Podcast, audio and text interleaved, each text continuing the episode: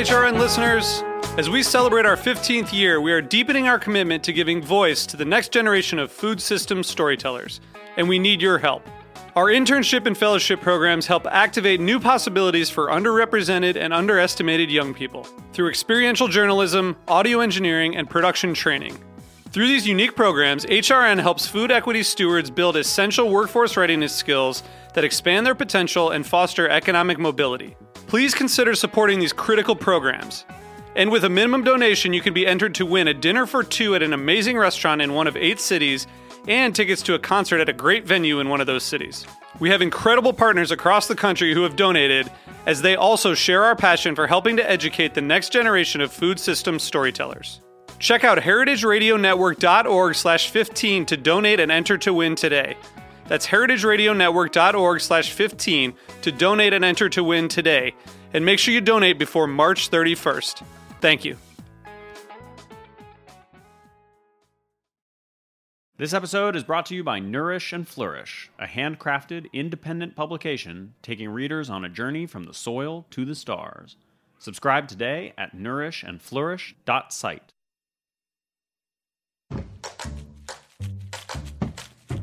This week on Meat and Three, we're ringing in the start of our fifth season with dispatches from Portland, Oregon's biggest food festival, Feast Portland.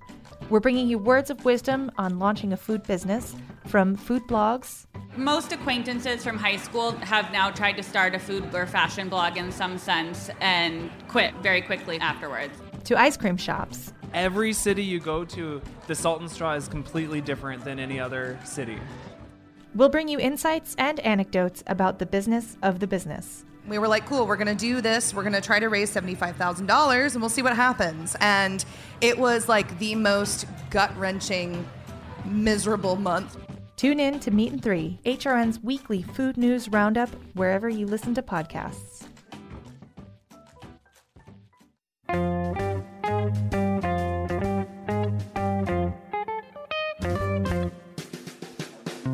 Welcome to Cooking Issues. This is Dave Arnold, your host of Cooking Issues, coming to you live on the Heritage Radio Network every Tuesday from, I don't know, actually pretty damn close this time. I was here at noon. Yeah, we didn't start at noon, but I was here at noon. So we're getting better and better, people. From Roberta's Pizzeria in Bushwick, Brooklyn. Joined as usual with Nastassia de Hammer Lopez. How you doing, Nastassia? Good. You doing all right? mm-hmm. Got Matthew in the booth. How you doing? Feeling great. So Nastassia is not wearing headphones this week. We could talk more about like uh, last week's conversation about zero my term zero tasking because we had someone write in who is a, a supporter of Nastassia, initially a supporter of me, supporter of Nastassia. If we have time later in the show, but I doubt we will because we've got an insane number of people with very interesting and different skills here at the program today. So I'm just going to go through who we have. Pick up your phones, call in your questions to 718 497 2128. That's 718 497 2128. First of all, we have longtime uh, friend. He hasn't been a guest uh, as often as I'd like. Harold McGee, the uh, Grand Master of uh, Science as it relates to the practice of delicious things in the kitchen. Sitting next to Harold, we have Ed Cornell, the maestro of Milk Cult in D.C. Fabulous ice cream joint, which I have not visited live, but you have sent me the ice cream. How you doing? Doing good. Thanks for having me. Yeah. Uh, then to my immediate right, we have Arielle Johnson, the chief science officer of Good Eats. Uh, what are you, a professor at MIT? What the hell are you? No, uh, I'm I'm I'm a independent scholar. Ooh, independent I, I- scholar, I, was a I was a fellow at MIT for a while. fellow, and you know the Noma fermentation. It's just what yeah, the the volatile characteristics of, of bitters, uh, you know, and boozes as they're put through a GCMS with a sniffing thing. I mean, it's whatever you want to know about that kind of crap. Arielle's a I good try, person. I try to know all the things that you can know about flavor and chemistry and cooking. There you go. Hey, you know what? It's too bad that you guys agree uh, so often because since Harold is just finishing a since Harold is just finishing a book on a similar subject, like a cage match would have been awesome. But I've never Yeah. seen you guys. They, I mean, it, would- it would be, I guess, like good press fodder if someone could be like the dueling books about flavor. But um, But then you you'd have to. I, I'm I'm amazed by it, and I wish I'd, you know, I'm embarrassed I haven't written something as good. Yeah, yet, Nastassia so- and I once met the his the guy who wrote Dueling Banjos. Wow. And he remember when we met him, um, Brinkman. Remember Sophie's Sophie's dad. He, among other things, wrote Dueling Banjos. And uh, now I'm imagining, you know, ding ding ding ding ding ding ding, while you guys are like fighting it out, bing bing bing bing bing bing bing bing. I mean, like, as I I said many times, like he's done many things. He's one of those EGOT weasels. Oh, the the Emmy, Grammy, Oscar. Yeah, and most of those are like huge cheats. They're just cheating. They're like because like they write some freaking song that wins a Tony because it's in a freaking play. Then that play is made into a freaking movie, and then they win an Oscar and they win a Grammy for the same song. I mean, but but but, and then if they put that sucker on TV, there's the Emmy. I mean, you did one freaking thing and you get four freaky become an EGOT. Ridiculous. Like people who do it in all different things. Like I believe he won one in all different things for different works. That is actually impressive then. Yeah, yeah. But you might have to take that back if uh, they make Hustle and Flow the musical, and that way Triple Six Mafia can be on their way to an EGOT. Uh, is that what they what they what they win their what, what movie was it that they won the Oscar uh, for the best Hustle song? and Flow. If Hustle they make the new musical, then Well, I mean, honestly. But honestly, then they'd have to do a television broadcast of the musical to also win the Emmy. I mean, my Oh, did you yeah. guys see like the the Jesus Christ Superstar live?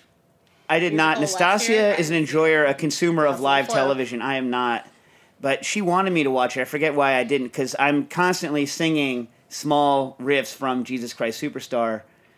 Right, Nastassia? Apparently, uh, sh- oh no, I can't remember. There's a classical composer that's like a big fan of Jesus Christ Superstar.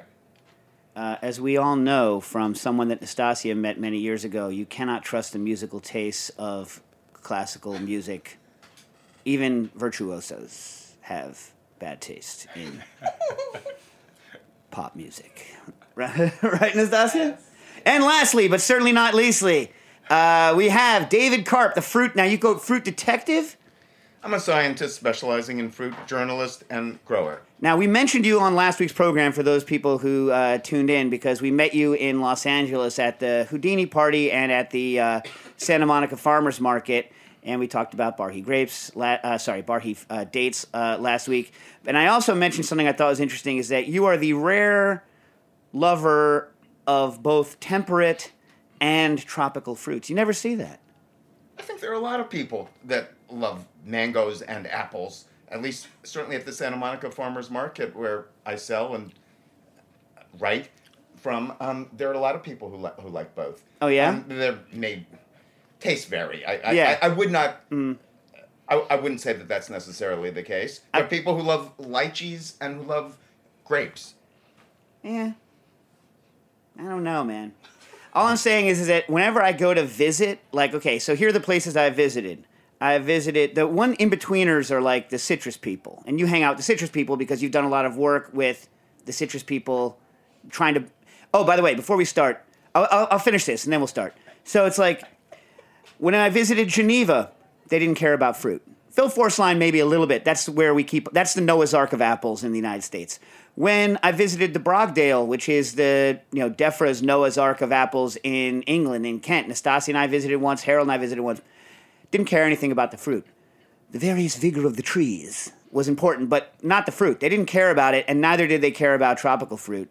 Uh, ditto most. I mean, like whenever I deal with, especially apple, pear, and small fruit people, they're just grooving on the freaking plants. And you yourself told me yesterday, David, that that the freaking Noah's Ark of small fruits in the United States in Corvallis in Oregon, right, which should be the very freaking pinnacle of temperate fruit pomology in terms of deliciousness. They don't even grow them so they fruit. They put them in a greenhouse. They don't even they don't even fruit. They keep them in little pots. It's the most pathetic thing I heard. I almost cried yesterday when you told me this. Well, those are just the strawberries that, that, that I was talking about. They do have pear trees, medlar trees.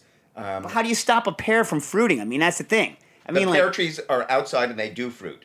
Well, I Um, mean- the, the strawberries are grown indoors and they don't. and do most of those people groove on the pears, or are they sitting there? Oh, they do very much so. Really? Yeah, All right, they're all right. they are real connoisseurs after a fashion. You got to get to know them. Uh, uh. You visit a tropical fruit place, and they go completely bonkers for the fruit. They're all about the fruit. You know what's his name? Campbell at the Fairchild. Fruit all day. The guy just talks about fruit. I didn't hear him say one thing about a tree. Not one. I didn't hear him say anything about leaves, vigor. He was like, this fruit best. All he cared about was fruit. I think the trees are secondary to him. This is my kind of mental breakdown of like the maybe only a dozen or so. You're the only person I know I've met who cares about like kind of the whole like the kind of broad spectrum of fruits in a deep way. How about that? Well, there's a reason for that. There are wine writers who care about a broad range of, of wine, there are very few people who have written about fruit professionally for their career. Like, really, just me for the general public in, interpreting it. Why is that? There are no ads, or when there were ads in newspaper food sections, um, there were very rarely that many ads specifically fr- from farmers or, or from, from producers. And I guess the editors figured there was no reason why people would want to know about fruit, so nobody specialized in it. Huh. And Not not enough fruit service journalism. Or you have to you have to write a racy fruit stone fruit novel like the Orchid Thief of fruit. it's been done. Look at and right here, as you would expect in Brooklyn, track down the lemon about a man's obsession with the, f- that very fruit.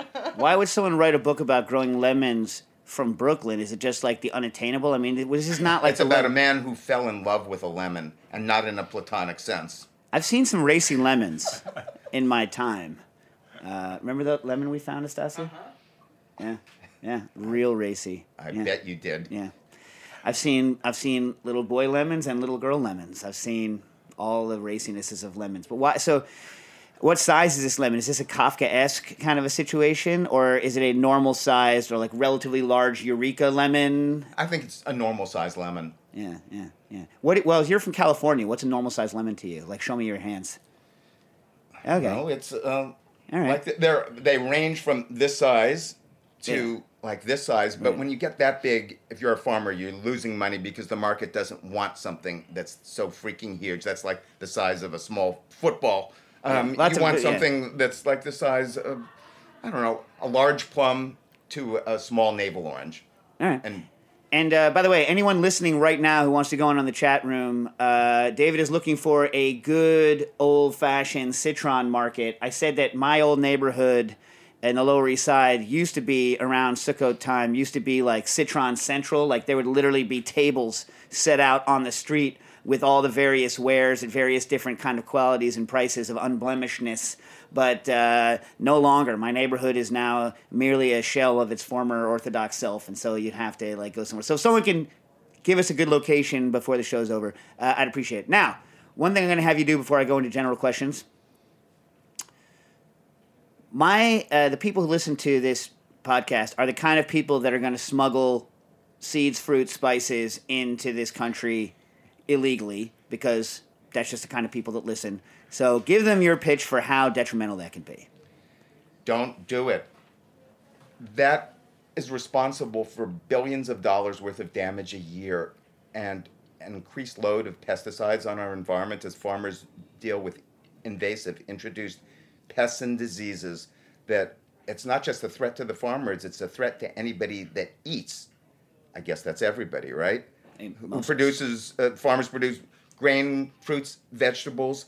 Um, epidemiologists tell me that it's increasingly looking like every possible disease from around the world that could exist in a given growing area in the United States soon will exist, which is the ultimate nightmare for farmers and for anybody that wants to eat good, clean, reasonably priced food. Why? Because it's a huge economic burden, it's a huge medical burden on the population of the United States to have to spray, to have to spend time and money exterminating pests that were brought in just so casually um, because somebody thinks that, oh, I won't hurt anybody. You can't necessarily see that tiny little bug, that little mite that might be the vector of a deadly disease that you don't even know about. Don't do it. And if not for that reason, because if you get caught doing it, people do get put in jail and fined big time.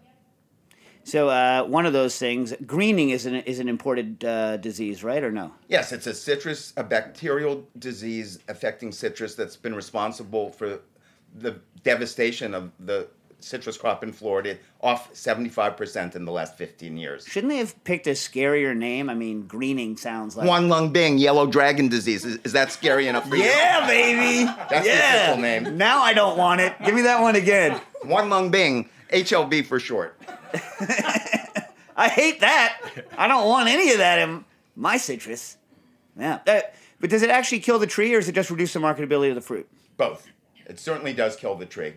Yeah. yeah. All right. Uh, all right. So should we answer some questions, Nastassia? Any any uh, any any questions for our for our panel, Matt? Um, not as of yes, nor do you have a market recommendation. People, you're disappointing me.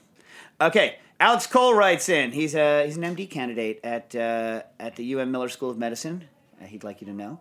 Uh, horse conch. You guys ever eat horse conch? Are you familiar with conch? Yes. All right. You ever? You lived in the Northeast for a while, Harold. You ever uh, in your in Massachusetts, in fact? You ever Yes. go out there to the Cape and forage for whelks? Uh, no.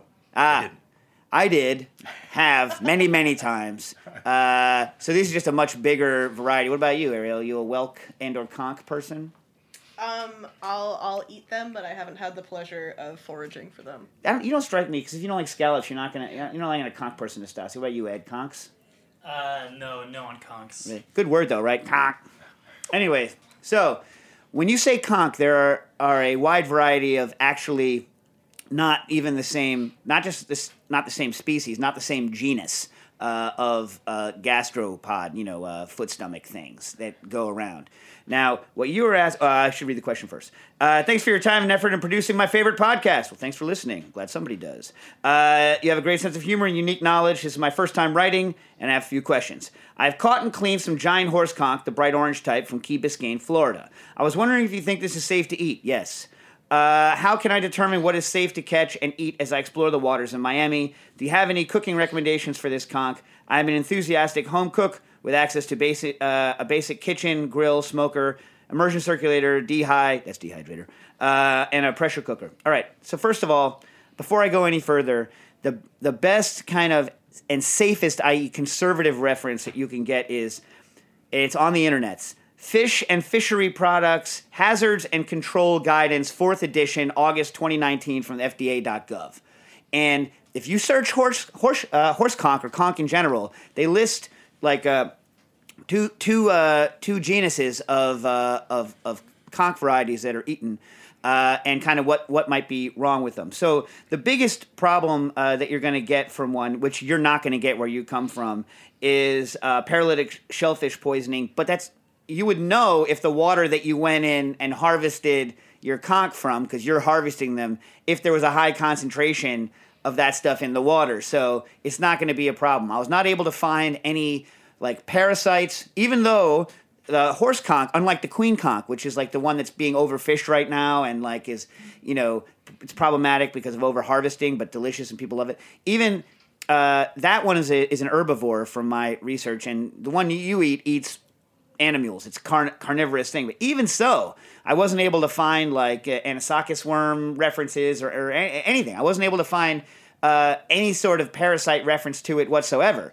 So usually in something like that, either it's going to straight out poison you, right? Or it's going to have uh, some sort of a parasite. Now parasites are usually frozen out. Now I looked at uh, I looked at a couple people's preparation for it, including Miss Florida, Miss Florida 2014 or something like that. She has a blog on cooking things, including including conch, uh, horse conch, and she. Uh, what she does, which doesn't strike me, I mean, I get why she's doing it, right? Is she puts the whole damn thing in a plastic bag in the freezer, right? And then f- for like two, three days. Now, this to me, there's two things you're doing here. You're killing it, like you know, like the modernist cuisine folks do with their oysters, killing it, and then freezing it through. Freezing it through is going to be an anti-parasitic treatment, right? Because that's the anti-parasitic treatment par excellence, you know, for pork and whatnot. Then she keeps it in the bag and thaws it in like water in the sink, but it, because the conch is so big. Gulf Coast, USA. Oh, so you're not even Florida. Listen, the Gulf course, the Gulf Coast is more than just Florida, though. There's more than just Florida in the Gulf Coast. So, like, that includes what? Louisiana, Alabama, Mississippi, Mississippi. Texas. Part of Texas. Yeah. So, I mean, what's more impressive, Miss Florida or Miss Gulf Coast? I mean, if you were impressed by such things, what would be more impressive?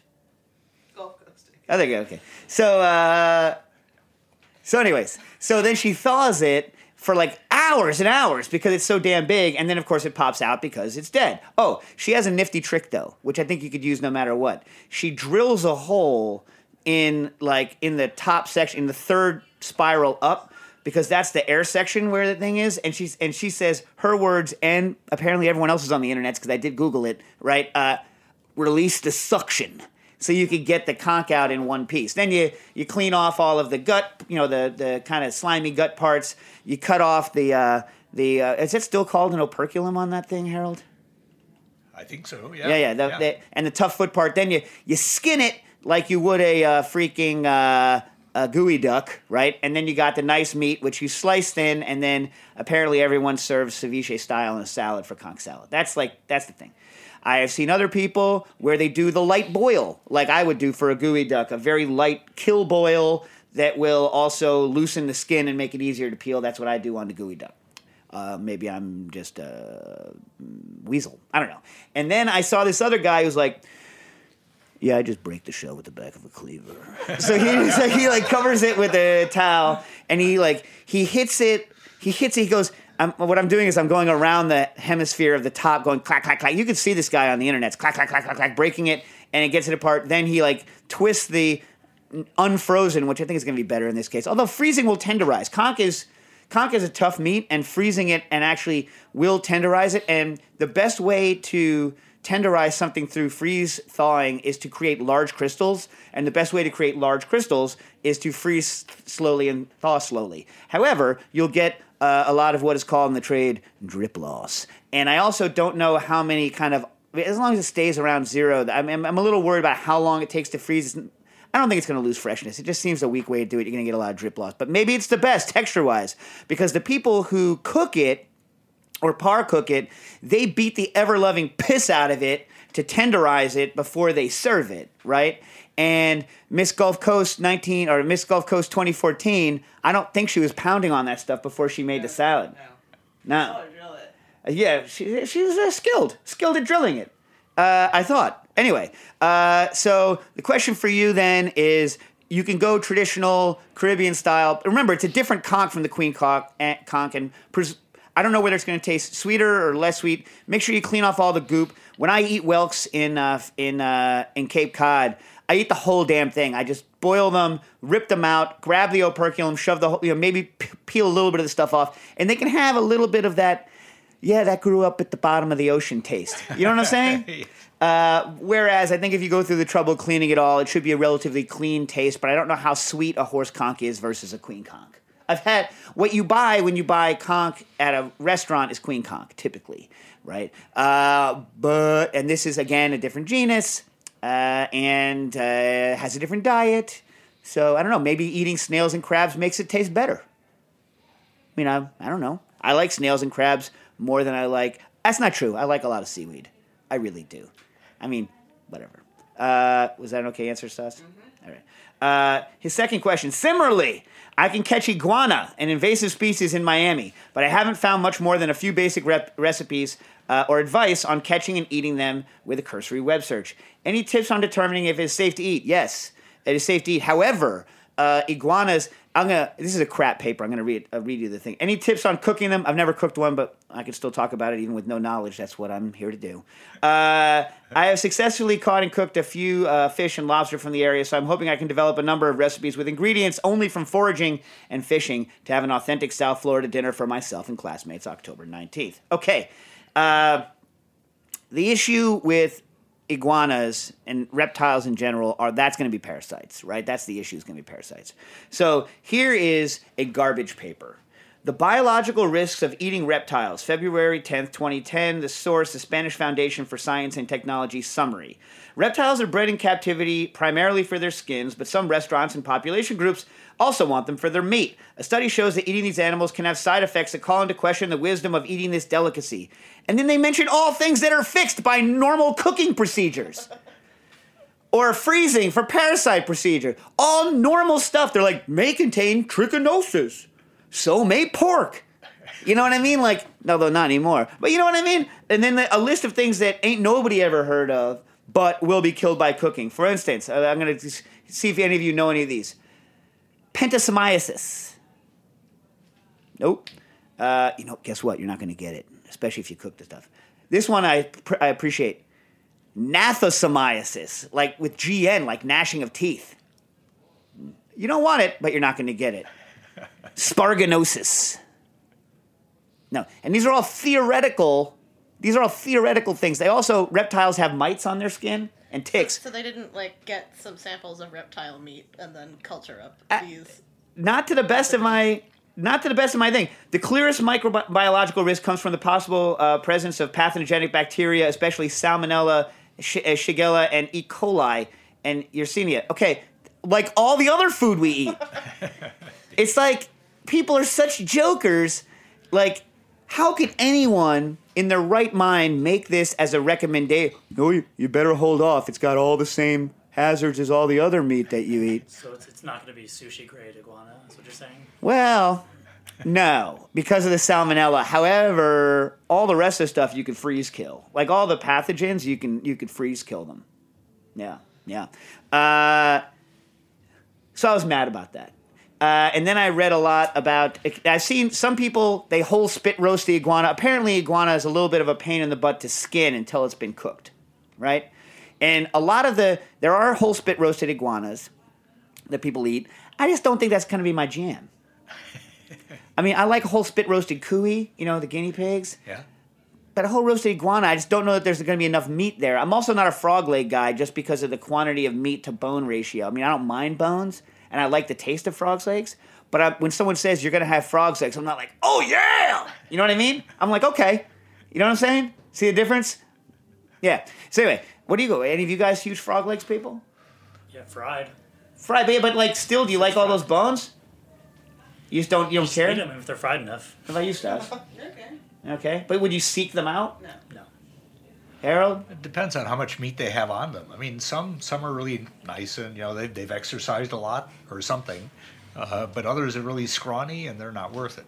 You lived in France. Did they actually eat frog le- frog legs uh, to a large degree where you were? No, no. We I was in duck country. Ah, much yeah. much better. Oh, speaking of, later we're going to get to this. There's a, a place called the Cajun Kitchen that is selling alligator meat on the internet, and it says alligator loins, five pounds, and put up a picture of a duck breast. I'm like, I'm not stupid.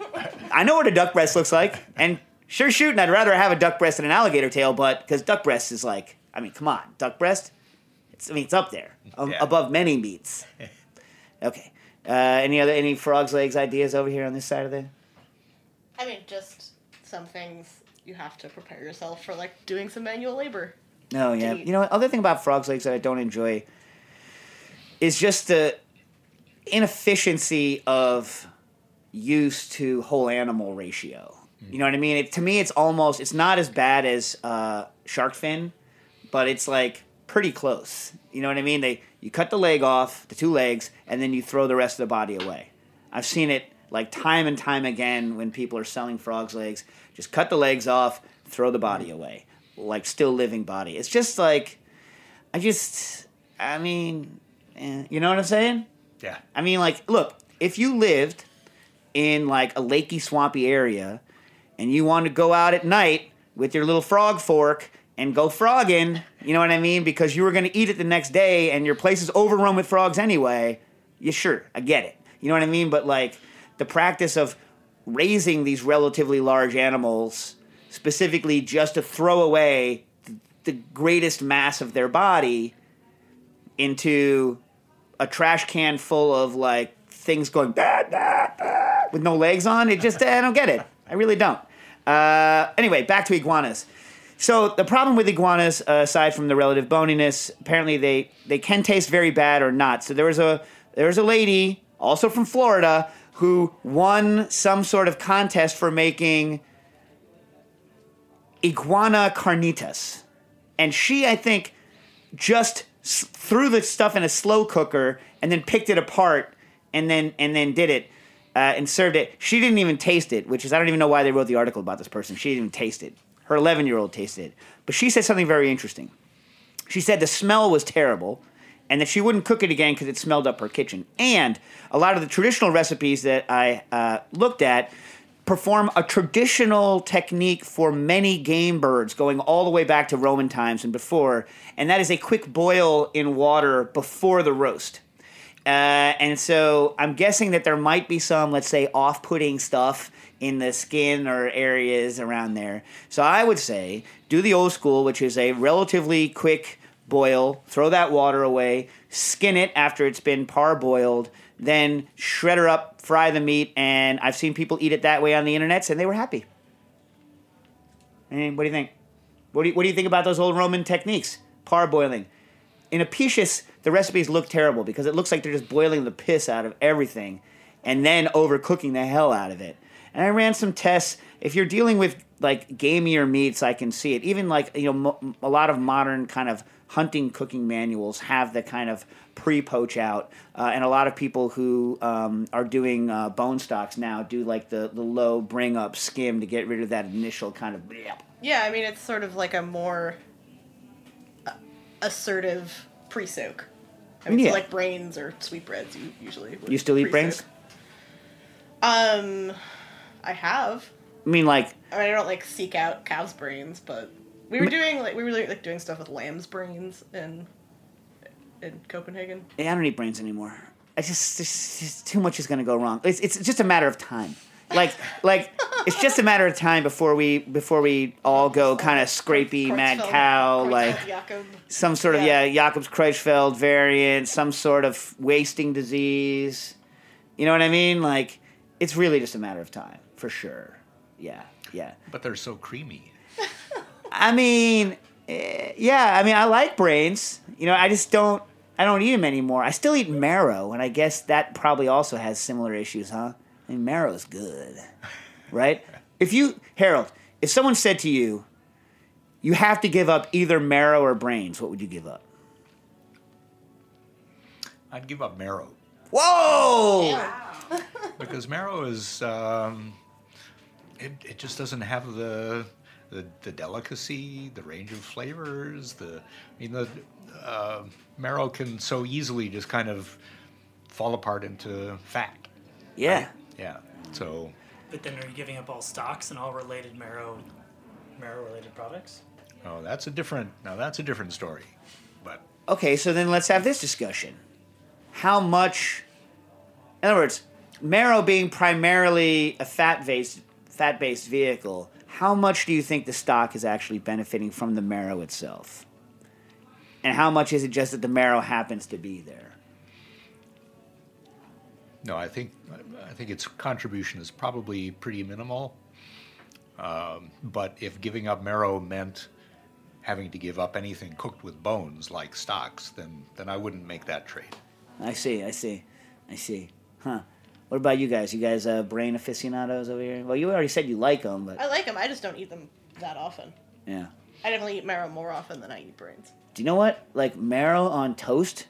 I mean, marrow on toast, like crusty toast, marrow. Yeah. Real good. That that preparation alone better than any brain preparation I've ever had. You what do you? How do you like your brains with eggs?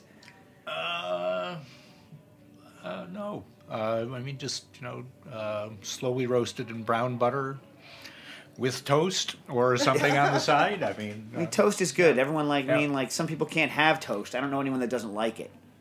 You know. yeah. I told you, didn't I tell you I was in when I was in Iceland a couple of weeks ago? They served me the split slam's head without the brain in it. They pre-removed the brain. Yeah. They didn't leave it up to me to make that choice. And I have to say, although theoretically I'm angry at them for it, secretly I'm happy because I didn't then have to not eat something. Yeah. Right. Yeah. All right. Uh, okay. So, oh, I didn't finish. The, oh, I did finish the question. Right. We have a question from the chat. All right, chat. What do you got? Lee32 asks Any thoughts on using preparative liquid chromatography for flavor isolation? Any chefs doing this? Arielle. Um, yeah, I don't know of any chefs doing this. Um, I mean, it's possible that like the cooking lab in in Bellevue has one. Um, yeah, I mean, definitely, it's something I've thought about a lot and been interested in trying. Like the big roadblock would be solvents. Um, most of the solvents that are really good for doing liquid chromatography are super nasty. So, um, I would avoid getting anywhere near like hexane or acetonitrile uh, if you're a chef in the kitchen, unless you have a lot of knowledge about how to remove it well. So pot smokers often do extraction with very toxic things and then have you consume them. Is it just because they're doing something illegal anyway and they assume it's unhealthy, or it, like what? What are your thoughts well, on? I don't know. I mean, now with um, with like legal cannabis in so many states, uh, there are a lot of state level regulations about uh, removing and testing for solvents. I believe. Um, so like, you know, your buddy down the block, maybe he has some method for like removing all the hexane, but um, uh, certainly if you go to like Colorado or Massachusetts, they are going or they should be removing and testing for these things. Um, I wanted to. I wanted to do like solvent because I can't. Like, have, have the supercriticals become reasonably priced yet? Can I get a supercritical CO two extractor for that won't blow up and kill my crew? Oh, to buy. So I know d- definitely people are getting more into supercritical extraction, which is a totally different process. Because it's clean. Liquid chromatography. right. I was gonna do So with- butane. yeah, so with liquid chromatography, you have basically tiny, tiny, tiny beads that are like sticky to organic molecules. And you like load a column of these with like your plant material and you push organic solvent through. And all the different flavor and other molecules stick to the solids at different rates and um, come out in a separated way. Uh, whereas supercritical extraction, you use carbon dioxide under like extreme pressure. Um, so that actually acts as a like semi-liquid, semi-gaseous solvent, and you can tune the polarity of it based on like the pressure and the temperature. Right, but I mean, I don't think the chromatography. I mean, just at first blush, Well, I I don't think it's going to work because to you, I was the yield's going to yeah, the yield's going to be way too low, right? But if you're talking about stuff that has bad solvents, I mean, for Well, someone, you're gonna. I mean, for like liquid chromatography, you have to use like a huge amount of solvent to get a separation. right? Yeah, I because mean- the because the the stuff you're trying to get off moves at a fraction of the rate of the stuff you're pouring on. So you'd be using like liters and liters and liters to get tiny amounts. To get tiny amounts. Maybe only need tiny amounts if you're just trying to get like you know, uh, natural eugenol from cloves. Uh, but, but I mean, just buy that crap. I mean, well, that's that, so. This is the thing. If you're talking about chromatographic separations, most of the stuff you could buy from a flavor house is isolated that way. So, like, if you're talking about getting molecules, uh, you know, uh, methyl chavicol from basil from uh, Firmenich is not going to be a different molecule than the one that you would get by doing that chromatography yourself. Right, So it's but- just for like bragging points. Yes, in other words, like that's why I hooked more on the idea of solvents because solvents is something that I w- wanted to use and don't because of the kind of you're using solvents. Well, and even I mean, like the the flavor and fragrance industry is moving as much as possible towards like so-called green solvents now too. So they're trying to reduce the use of like hexane and other organic solvents and moving towards like water and microwaves and supercritical extraction. Right, but has anyone? So back to my other question: Has anyone made a reasonably priced, safe supercritical CO two? Uh, I mean, like twenty thousand dollars. Not reasonable for me. Call me when you sell it for I mean, five grand. Yeah, let, let, uh, if anyone out there knows of one cheaper than that, let us know. But when I've been looking into it, that's the general I think I've seen. if it was five grand, a lot of people would buy it. I mean, at twenty grand, a pot producer could buy it because presumably they're producing pot. You know what I mean? yeah, no, that would pay for itself if you're isolating Yeah, THC. At my bar, I you know, hey, I want to spend twenty grand. Why? Cause flavor real fresh, real pure. you know what I mean? Like, yeah. yeah, I don't, I don't see it.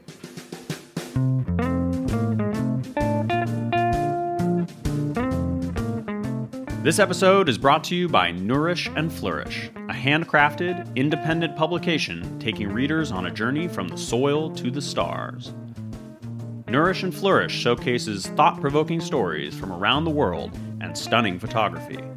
Each issue explores emerging trends in food, nutrition, recipes, soil health, technology, regenerative agriculture, travel, and more. Volume 1 of Nourish and Flourish includes features on the Svalbard Global Seed Bank, the International Symposium on Bread, and ancient Hawaiian aquaculture. Are you interested in eating healthier and learning more about where your food comes from and living a more connected life? Subscribe today at nourishandflourish.site. For $29.99, you'll receive three issues. That's 38% off the retail price. Nourish and Flourish, connecting readers with the people and stories that make a difference in living a more balanced, healthier life. Subscribe today or find a retailer near you at nourishandflourish.site. Uh, Aaron writes in. Uh, they met us at the Delmonico's dinner, Nastassia. Uh, thanks for your enthusiasm. I'm well on my way to convincing my wife that we should book a trip to the Fruit and Spice Park in Florida. Dave, I'm glad you're here for this. We have a little research to do to pick the best season to visit. So, what are your thoughts on? I know you said you haven't been there in a number of years, but what what are your thoughts on the best season in South in Homes? It's in Homestead, right? Yes. In Homestead, Florida, to visit for the widest range of cool. And how do you book a trip there whereby someone will walk around with you and actually allow you to taste things? You know, I haven't been there for a number of years, so I'm not sure whether. I know they do have festivals held there from time to time. Um, I would go at the same time as the Fairchild Tropical Botanical Garden Mango Festival, um, which is usually held in the middle of July. Not that, from the point of view of climate, the most salubrious time to visit Florida. Nevertheless, um, you'll be able to taste mangoes, probably lychees, longan. Um, it's a pretty good time. Plus, What- it's in the middle of summer, which is convenient for a lot of people to travel. Like with some of the other stuff that I know that you're not a fan of, I don't know what the bearing season is like. They have a lot of different varieties of jaboticaba there. Are they ever bearing? What are they? I'm not. I'm not sure. We, in California, I think things are probably different, so I can't. I Yeah, can't they really have some comment. nice mace. I don't know if that's seasonal. They have a lot of interesting aromatic leaves. They have star fruits. I don't. The thing is, they have such a wide range. Do you remember when we went, Nastassia? Yeah. Were we in Harold? Was we might have gone once during uh, the mango season time, and they also had jackfruits. But it's not like you can eat one of those off the tree anyway. You gotta. If you ever, has any of you listening ever gotten jackfruit latex on your freaking clothes? Damn. I, I I've still not gotten it out of it. It wasn't it jack. It's jackfruit, right? That has the vicious latex that you have to cut and let skim over after it hits the ground. Am I correct on this? I think I Yes. am. Yeah. It's nasty. It does not come out of your clothes. Is there a, an industrial use for that latex? I don't know. I know that Italian American teenagers used to tattoo themselves with fig sap, which was uh, sort of, in, I believe, in the in the in the same family. Huh. Uh, they Ta- would r- inscribe their girlfriends' names on their arms in fig sap. How long does that last? Infinitely? I don't think so. It's like it's like the henna. So it's not a big commitment. No. It's like saying I like you. yes. It's like you and me for at least two weeks, right? All right. Uh, I can't call on the shows live, but I have two questions. We will be in New Orleans in two weeks. Do you have any awesome recommendations? Food and drink are both equally enjoyable for us. Any of you guys been to New Orleans more recently than I have? I went to Dooky Chase's, which is great. Get the shrimp clemenceau. Get the shrimp clemenceau. Now, back when Leah Chase was alive, she published several recipes for shrimp clemenceau. I have made this recipe, and it does not taste like the shrimp clemenceau they serve at Dooky Chase's, which leads me to believe she was holding something back in that recipe. Unless, and this is possible, Gulf shrimp are the best tasting shrimp that God has ever created. And no offense, Gulf or Miss Gulf 2014, I don't think so. You know what I mean? I don't think so. I think they're adding some other stuff, but try their shrimp clemenceau. Make sure you have a lot of other things to soak up all of the butter because you're going to want to consume. The star of that isn't the necessarily the potatoes or the shrimp. It's the butter, just like nom nom nom butter butter, and then uh, and you know have their fried chicken definitely, but also a block from there is Willie Mae's chicken, which is one of the original traditional like Louisiana fried chicken joints. Well worth uh, a visit. If you're going to do muffalettas, uh, just you need to have at least two different styles of muffaletta. You need to have both a hot and a cold. Go. I know it's tourist trap. Go to the Central Grocery, get the traditional muffaletta. I like it. Some people do. Is it you that don't like them, Nastassia? Do you think they're too bready? It's not me. Not you. Anyway, and go to Napoleon House to get the hot one. And while you're at Napoleon House, get you a Sazerac or a Pimm's cup, just because it's traditional there. They ruined it like five, six years ago when they put air conditioning in. It used to just be a hot box all, all year round, but it's a good old place. And then if you want to get out to a different neighborhoods, go to uh, I don't know, go to Cochon or any one of those nice uh, places out there, right? All right. Uh, Also, do you have any experience with low temp alligator? No. No.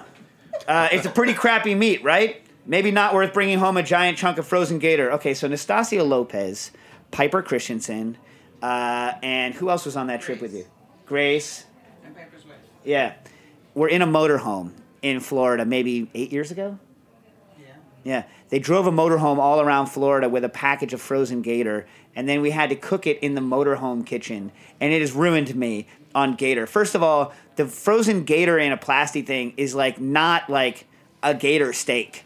It's like just like shredded nasty gator meat that's been frozen and like kind of weepy thawed, and it was just like it was unpleasant. Mm-hmm. I've had fried gator plenty of times at like tourist establishments, and you know what it tastes like? Fried. Fr- It tastes like fried. Just tastes like fried. You know what I mean? It's fried. People are like, it's firm. It's uh, it's like monkfish. No, it's not. I've had a lot of monkfish. Uh, I don't find it bad. In other words, the stuff that Piper bought was garb. It was like just garbage.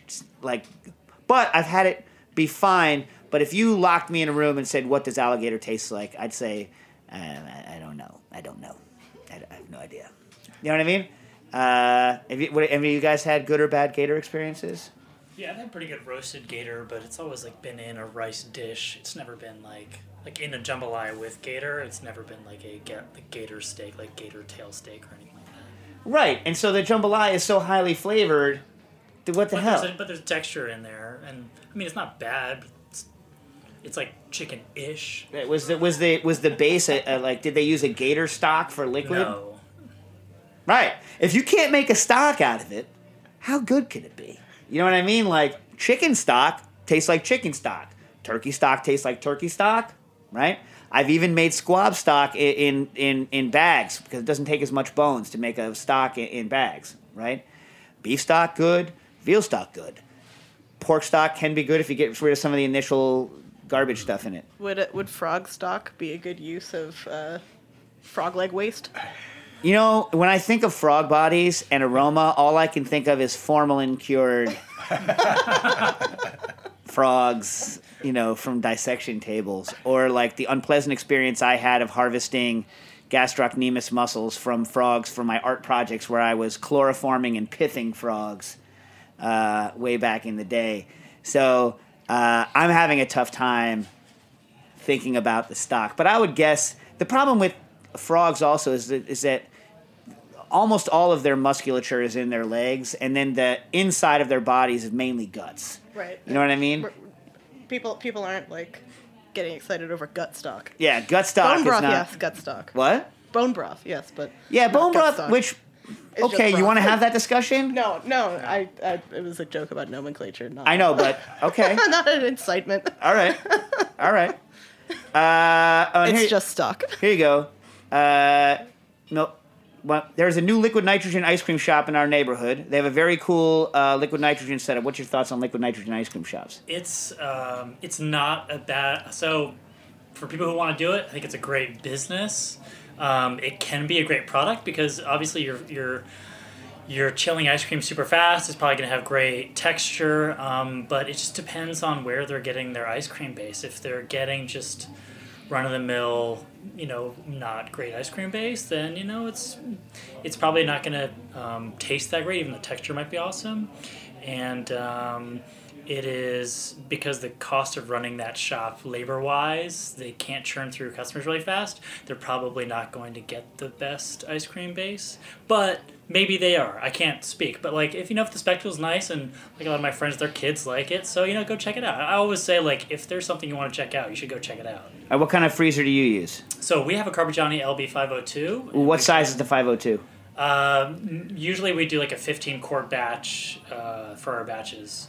And a lot of people on, uh, call into the show asking where to look for equipment. And there's a website, it's an aggregate called Turnkey Parlor, and they refurbish equipment because like there's always ice cream places and yogurt places going out of the business everywhere all over the United States. And they at least provide like a three to six month warranty on most of the stuff that they send back out into the world.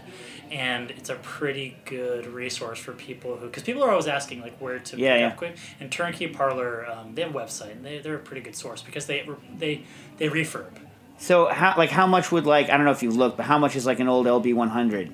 I mean, they don't make the LB 100 anymore. It's not actually that much cheaper than a 502. Really? So, yeah, because the countertop LB 100, it's nice because it's like a 220, um, but and it's like a three to five quart batch. I've used a three quart maybe. Yeah, and it's air cooled. It's air cooled, but it's still like seven to nine grand. And Whoa. You can get a nice. You can get a nice 502. I have a theory about why the 502s are so cheap. Um, Cold Cold Stone, the chain, they were running all of their businesses on 502s for like a decade. And a bunch of them all went out of business. And so there are all these fi- refurb 502s on the market. And they're 12 grand, 10, 10, 10 grand, 12 grand, depending on where you get it refurbed. And, you know, they last 20, 30 years. Like, they're, it's like a stove. I mean, it's a reverse out. Like, there's, there's, there's nothing to break except your belt. And, like, I've replaced the motor on ours before. And, I mean, they just, they just run. And the refrigeration system's pretty robust. Yeah, it's 404, and you know if you need to get it recharged, it's not super cheap. It's not super expensive either. And the front doesn't break like the LB one hundreds used to break all the time. It's all stainless, so it doesn't have the plastic door. It's got a stainless door. Ah, mm. and now that the reason I asked, what's the batch time on that? Oh, I mean it's super quick. I mean, depending, I mean as low as three minutes and as high as like nine minutes for a 15 core batch. All right, listen very carefully, people. Theoretically, liquid nitrogen is going to give you smaller crystal size. If you have a machine that can do a batch of ice cream in three to what do you say, eight, Three to nine. three to nine minutes, your tongue is not an accurate enough texture measuring machine to tell the difference in ice crystal size uh, at that freeze rate in a batch freezer. It, it just isn't. The liquid nitrogen, it's a spectacle. It's a nice. People like seeing it. You know, when they go into stores. You know, it's What I don't like is the people who are bad at it who get chunky pieces that are over frozen. It's not that they're bad, it's just like they need to be tempered out all to one temperature. You know what I'm saying?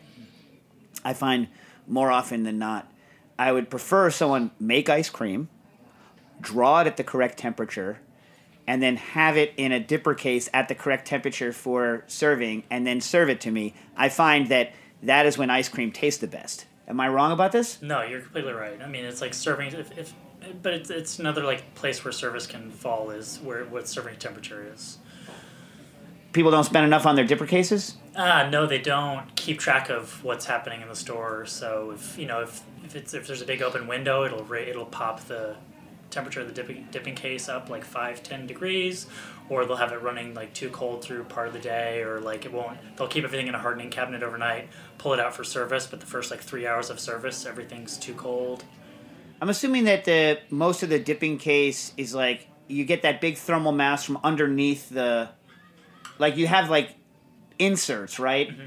And so like, are they separately refrigerating the top and bottom so that the No, it's it's one. It's usually one refrigeration coil that wraps around the whole thing, and they function really well because they're top open, and uh, the air replacement when you open the top isn't as much as like a side open freezer, and so and they have a lot of mass in there, which helps it keep cool as well. But usually those those fillers are just air. It's it's not um. There's not like large fillers that take up all the space. Huh. All right. Uh, this actually wasn't what they were asking about. I just, as an aside. Uh, I'm sure the folks that work at the LN Ice Cream Shop uh, will eventually be convinced that I deserve to play around with some of their liquid nitrogen. All I have to do is buy enough ice cream to win them over, right? Uh, if I were to nitro muddle drinks in their shop, first of all, they're not going to let you nitro muddle drinks. in their shop. if they're if they have any brains, they will not let you touch anything in their shop. Now, they might sell you some liquid nitrogen to take home in a thermos. But anyway, uh, how long would the herbs last? Assuming I muddled, mixed with booze, and then went home to make the drinks, could the herb infused liquor last long enough for tasty cocktails in the evening? No. So, I mean, it depends. So, uh, oh, by the way, uh, Nastassia, for your records. Uh, big fan, uh, 36, male, no kids, patient wife who puts up with me spending too much money on cooking equipment. Aaron. All right. Um, okay, so the here, here's what it is. Uh, certain herbs are bulletproof, like parsley. Parsley is fine. Parsley doesn't oxidize. Certain herbs, like mint, minutes after you nitro muddle them, they start turning swampy. Something like Thai basil's in the middle. A Thai basil daiquiri batch that's been nitro muddled So the, the best thing is if you're going to save it is what's called kind of blender muddling, where you freeze. It's a combination. It's nitro blender. Don't just blender it; it gets oxidized. But like freeze like a relatively large quantity of the herb in liquid nitrogen. Drain and reserve the liquid nitrogen if you don't have unlimited supplies like I do. Put it into the Vita Prep, pulverize it frozen, and if it starts thawing out, add a little more liquid nitrogen, and then add uh, the liquor and the rest of it. Briefly pulse to mimic shaking, which is where a lot of the color transfer takes place. Is after you pulverize it, in the shaking is when you actually get a lot of the color and flavor transfer. Strain so that the herb particles aren't in the drink uh, as you're storing it, and that's the way you can keep the batch the longest. And it can go anywhere from hours for a parsley to about 45 minutes for a Thai basil to about zero for mint. In my opinion, mint is the most fragile. It's like mint and limes are God laughing at us for trying to preserve things. You know what I mean? Because they just don't want to. They don't want to stay. You know. Um, I don't have time to read this right now, Nastasi, because I got. But I'm gonna. I'll read. I'll read Nick's thing on, on zero tasking next week when we're, we're gonna go back from oh having zillions of guests to having probably no guests. Uh, but uh, I thought it was interesting. Someone asked on the uh, Twitter whether I was going to do classics in the field this week after I said that we had this all star guest, and I, I I will because I have one that you know maybe David you could talk about. Ready? Ready? It's time for classics in the field. Yeah. All right.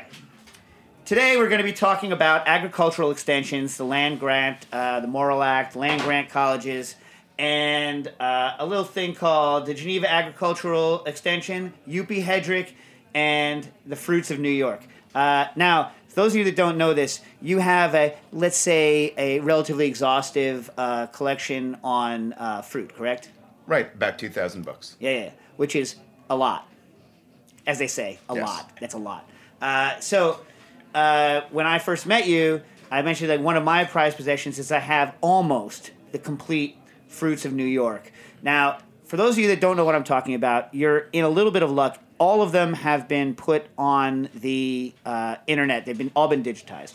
So, in the 1860s, right? Actually, before in the 1850s, they tried to get uh, the U.S. government, federal government, to give land to the states, so the states could then uh, sell it and make money. But they needed to establish what's called land grant colleges to uh, promulgate uh, knowledge to kind of average average people, farmers, because this is during the time when agriculture and in fact all working professions were becoming more uh, investigated by science. It was more of an idea of education built around trades and practices, right?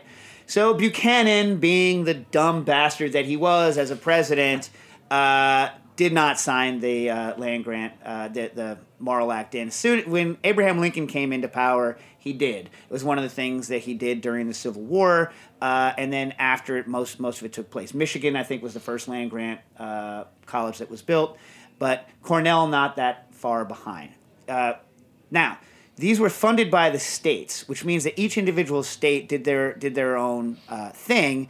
And in 1905, the agricultural extension, a guy named S.A. Beach, who was the second head of the horticultural uh, thing there at, at uh, in Geneva, New York, was where it was, came out with a two volume set called The Apples of New York. Now, for those of you that know anything about New York City, uh, New York State, we know apples. We, we do good apples here. A lot of stuff we don't do that well, but apples, we're good. We're good. And back then, better, right? You know what I mean? Uh, so it was true or false, like, still is one of the top two or three references on apples that's ever been published.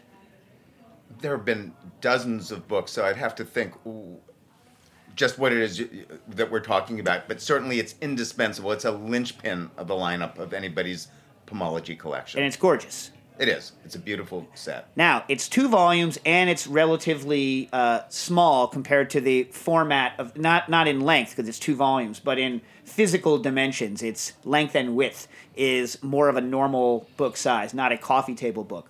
But it had for the time very advanced color plate work and has some of the prettiest pictures in it of any pomological text of that era. Would you agree? I certainly would. Yeah. Yeah.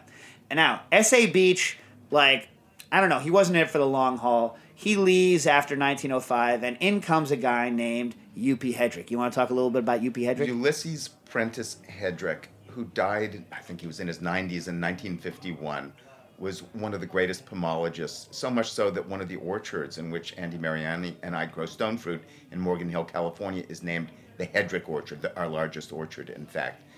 And he was head of the, the agricultural station in, in Geneva for many years, including for six, I believe, of those large. The, the Apples of New York was an octavo sized volume, if that means anything to book lovers out there. The, um, the main New York Fruits of New York series was a qu- quarto size. They're huge. They're maybe the size of a Manhattan phone book and then some. Yeah, no one remembers what a phone book looks like. Just you and me. and Harold. Yeah, but yes. Yeah, and yeah. they're like know, 600 pages each. There's the cherries, there's the peaches, there's the grapes. Um, Small the, fruit. The, the, the, small fruit of, of New York, the pears of New York. Yeah, yeah, I've got yeah. them all. Yeah. Um, and but the rarest were the they were followed in the the, the fruits series was started with 1905 with the apples. Most of the rest of them were uh, the plums. We didn't mention the plums. Were from like 1910 to 1922 or something like Correct. that. And then the, there was four volumes of the vegetables of New York, which are much much rarer to find. There the beans, the corn, the peas, and the cucurbits, which you have in your hand. Which I have in my hand, which is, I think, one of the prettiest. Why don't you pass this around look, find some choice cucurbits? And first of all, uh, I just love the word cucurbit. Or cu- I don't know even how it's pronounced. That's how I call it because I'm singing in my head like old, you know, reggae songs. Cucurbit, cucurbit, cucurbit, taking over. Anyway, so like the uh, point is, is that the pictures in this are awesome, and it's also one of those things where they grouped it botanically and not by eating. So cucumbers and melons and pumpkins, all of the cucurbits are handled in the cucurbits of New York. Um, one of the problems with this series, well, it's amazing. They had to go back to get funding from the state legislature, and these documents were put out when they were put out as part of the annual report of the agricultural station. And so they kept on getting into arguments about how much mo- you. So the the Beach volume, they were produced in a limited number and distributed to people who needed them, like farmers and stakeholders and libraries in New York State. The Beach ones were smaller. The SA Beach apples in New York came in two volumes and were smaller. But when UP Hedrick came on, he started making, as you say, these giant volumes that were quite expensive to produce, and I believe were relatively controversial in the state legislature. They were spending all this money on the production of these things. So by the time UP Hedrick was retiring in the in the mid, or he wasn't doing that anymore in mid twenties, his understudy, who I think was chafing a little bit, Tapley, Tapley, right? He is the main author on half of the vegetables of New York, but they had re- they hadn't reduced their production value in terms of the pictures, but they'd stopped hard binding them. They were they were cardboard bound, and they came in these kind of awesome envelopes. The hardest one of these to find is, I believe, it's either peas or beans. I forget which one is easy. If you go to Cornell's website right now, right now, and you go to the agricultural extension, they still sell for only I think fifty dollars new old stock copies of the corn of New York, the sweet corn of New York, which is also a good find. So you can go buy original from the supplier a copy of one of the vegetables of New York. The rest of the stuff, uh, if you get a perfect, if you were going to collect these, which I recommend, because by the way, not only are the pictures awesome, but like he they go through at the time what was an exhaustive uh, discussion of where the fruit came from and how it grows and tastes as grown in New York State. So especially for a New York person, it's like really cool to have. It's very expensive to buy a complete collection. I suggest getting individual books as they as they as they come up. And these vegetables are, are printed on glossy, higher quality paper. In fact, they're very high quality. But I, what I was told, and I can't remember who told me this was many years ago, uh, from somebody actually at the the, the station, was that they ran out of money during the de- depression. They, their vegetables were, were printed in the 1930s, and ultimately the state legislature said, "All right, enough of that," and the series came to an end. Yeah, I mean it's kind of a shame. They were going to keep. I think uh, in the first one of the vegetables of New York, they write down all of the things that they planned on writing, and then yeah, they only made made four of them. There is a book not written, I think, by the Ag Extension, but funded by the same kind of thing called the Wildflowers of New York. that's an interesting document. But since you can't eat wildflowers, I just don't care about them. I do own it. Well, I mean, you can eat wildflowers. I mean, some of them, right? Like what? What? Which wildflowers? Well, like tiger eat? lilies, but is that considered a wildflower or is that an invasive species? beach roses? Oh, the hips. Yeah, but this is No, no, literally no, the flowers. The, literally the flowers. How do they taste? Delicious. Really? Yeah. I mean, like a tiny bit bitter, but they have this like amazing, like perfumed rose quality. That's a nitro muddle, those. Yeah. Oh yeah. There are cookbooks of edible uh, flowers, so yes, there are plenty of Dandelions, lavender. Dandelions, okay, okay. Dandelion wine, I've had, I've enjoyed. I have just put dandelions in my mouth and gone hump, hump, hump, and I'm not like, you know what? I want to eat that again. That's And most the- flower the, books. The Dave Arnold edibility criteria. Yeah. Look, it's like mushroom people. Like they rate it is it poisonous? Is it edible? Is it choice? I'm going to go ahead and say not choice. You know what I mean? The cattails too. Cattails, but you consider that a flower? Oh no, but we're talking about edible wild. Yeah, but you eat the shoots and root. This is just flowers. It's not like this is not like Euell Gibbons. Like this is wildflowers, like flowers.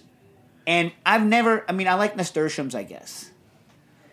There you go. What other flowers you guys like loved? Chai flowers, garlic f- flowers, good, right? Yeah. Uh, Borage. bu- good, right? But like of the flowers that don't come from an otherwise known herb, like what's a flower where you're like, oh yeah, mustard flower's good. Elderflower.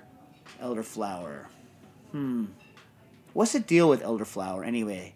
Like, is it true that like s- that that you can poison yourself off that stuff, or that there's some sort of the berries are poison? What is it? Is it? Uh, with elderberries, I'm not gonna get this completely right, but like be don't ever eat underripe ones. Don't eat the twigs, and like be very careful about drinking the juice. I was gonna bring my mayapple in for all you guys to taste. Speaking of Per- perhaps don't even drink the juice. There's both like a an alkaloid and a cyanide issue with elderberries, But but not elderflowers. so uh, elder, el- I thought there was an elderberry wine. No, there is, but uh, there have yeah, elderberry wine when you ferment it is fine. Some varieties of elderberry juice are fine. There are also like public health records of people being poisoned from improperly prepared elderberry juice. Is it that they're actually picking the wrong stuff? No, it's the right stuff, but either the wrong time or they're getting twigs in it, and the wood is not good for you. Oh, it's the wood. And the underripe berries. So uh, I know we're running out of. Uh, in fact, we've run out of time. But uh, uh, one thing, Harold and I separately, when we were at Harvard uh, a couple of weeks ago, whatever it was, uh, mentioned. I was like, we passed by a yew tree bush. You know, they don't turn into trees here. You know, a yew bush. Which, uh, for those of you that don't know, what's the genus that's Taxodium? What is it?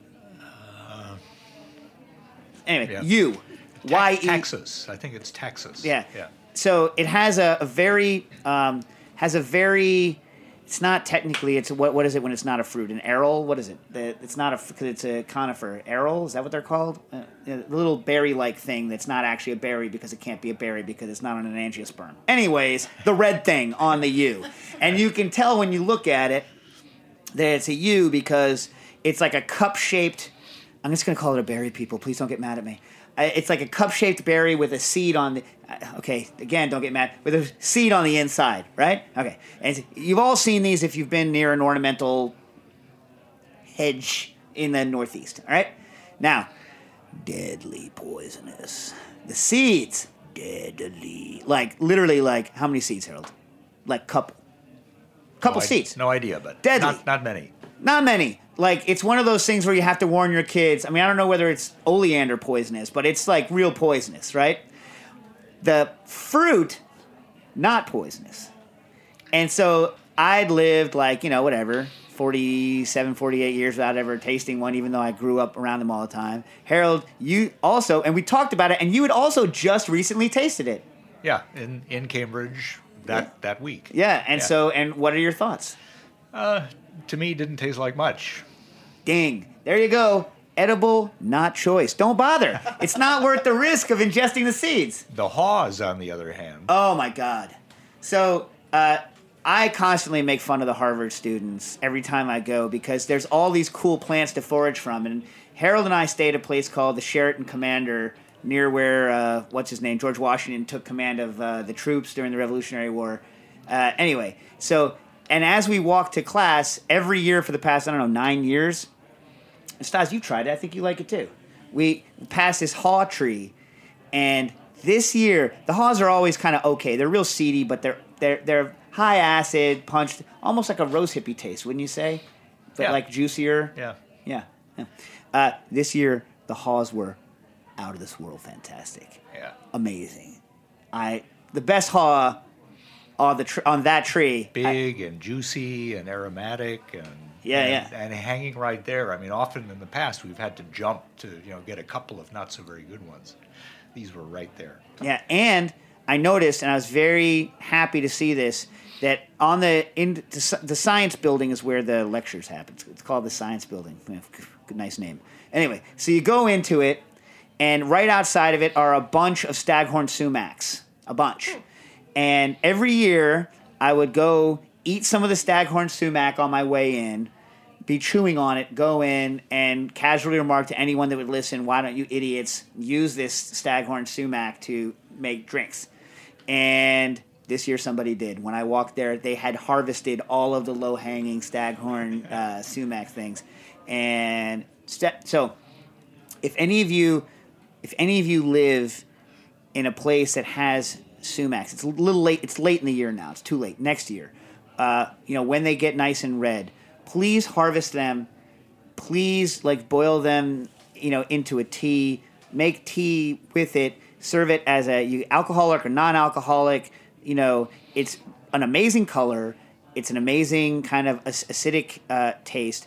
It grows everywhere. It's free, and everyone has to do their part to get rid of the idea that it's poisonous. Because everyone thinks of the word poison sumac. They're unrelated. Do you know how many sumac trees? I've seen innumerable, like biblically innumerable, innumerable sumacs, specifically where I am mostly staghorn, in my life. I can count on zero fingers. I would require zero hands to count the number of poison sumac trees, bushes, whatever they are, in the Northeast that I've ever seen. And if it's got a red berry, it's not poison sumac. All of those, all of those toxic, whatever they're Toxicodendron, whatever in the hell those urushiol, like doped poison oak, poison sumac. No one's like, I'm afraid of an oak tree because of poison oak, but sumac because no one's living with sumacs, they freak out. If it's got a white berry, stay the hell away from it. If it's got a red berry, please harvest it and turn it into tea. What do you guys got? Anything? Any, any last? Uh, Before you guys head out, I just want to get uh, one plug in for the Heritage Gala. Uh, it's on Monday, November 11th, and if you go to heritageradionetwork.org slash gala, you can take advantage of early bird tickets, which are only on sale for the next uh, little over a week. So, yeah, you guys should hang out. Dave and Stas were there last uh, year, and it was a good time.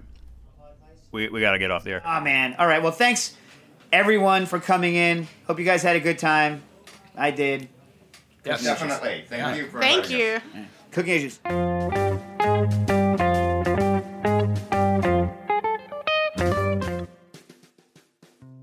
Cooking Issues is powered by Simplecast. Thanks for listening to Heritage Radio Network, food radio supported by you. For our freshest content, subscribe to our newsletter. Enter your email at the bottom of our website, heritageradionetwork.org. Connect with us on Instagram and Twitter at heritage underscore radio. You can also find us at facebook.com slash heritage radio network. Heritage Radio Network is a nonprofit organization driving conversations to make the world a better, fairer, more delicious place. And we couldn't do it without support from listeners like you. Want to be a part of the food world's most innovative community? Subscribe to the shows you like, tell your friends, and please join the HRN family by becoming a member. Just click on the beating heart at the top right of our homepage. Thanks for listening.